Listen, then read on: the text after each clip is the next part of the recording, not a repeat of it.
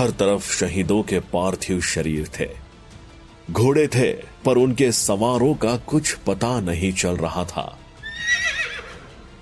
और दुश्मनों से घिरा एक घायल राजा अपने शहीदों को नमन कर रहा था, जो मैदान में तो हार गया था, लेकिन सबके दिलों को जीत गया था।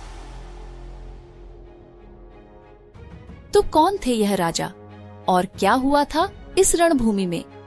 भारत के ऐसे महत्वपूर्ण युद्धों की कहानियाँ जानने के लिए सुनिए चाइम्स की नई ऑडियो बुक पेशकश Ranbhoomi audio books for a better you now at rupees sixty nine available only on Audible This is Chimes Radio original podcast. English एक ऐसी लैंग्वेज है जो हमें बनाती है ग्लोबल सिटीजन। और इसे आसानी से मास्टर किया जा सकता है।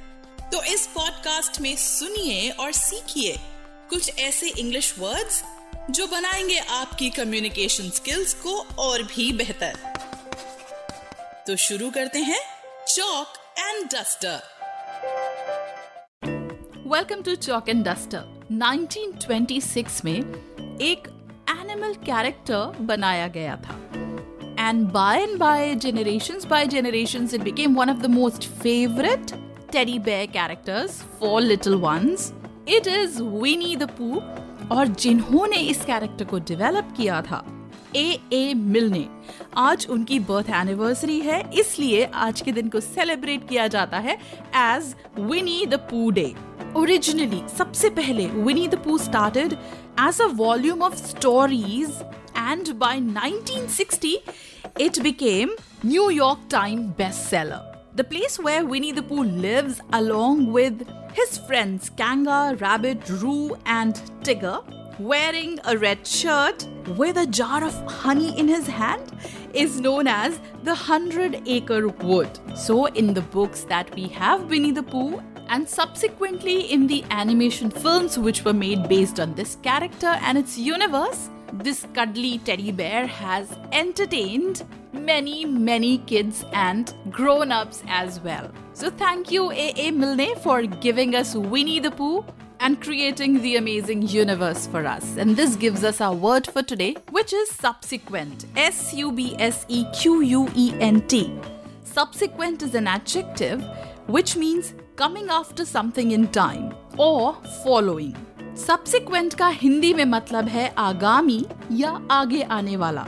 When we use this word in a sentence, we say, you will find the example in subsequent slides. And when we look at the origin of this word, this word originates from Latin language, from a word subsequi. Later in Latin, it became subsequent, which means following after. In English, people began to use it as subsequent itself.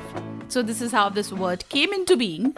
To know more words, their meanings, their usage, and origin, download Chimes Radio app and listen to Chalk and Duster podcast. And don't forget to tune to Chimes Radio, India's first kids radio and podcast network. गुरु रविंद्रनाथ टैगोर एक ऐसे प्रतिभाशाली लेखक थे जिन्होंने अपनी कलम से उस समय की सामाजिक सच्चाई को बयान किया। फिर चाहे वह काबुली वाला में दिल को छू लेने वाला बंधन हो, सुबह के मौन सपने हो या पोस्टमास्टर का अकेलापन। आइए सुनते हैं उनकी ऐसी ही दस कहानियाँ चाइम्स की नई पेशकश श्री रविंद्रनाथ टैगोर का संग्रह में। Audio books for a better you now at rupees sixty nine available only on Audible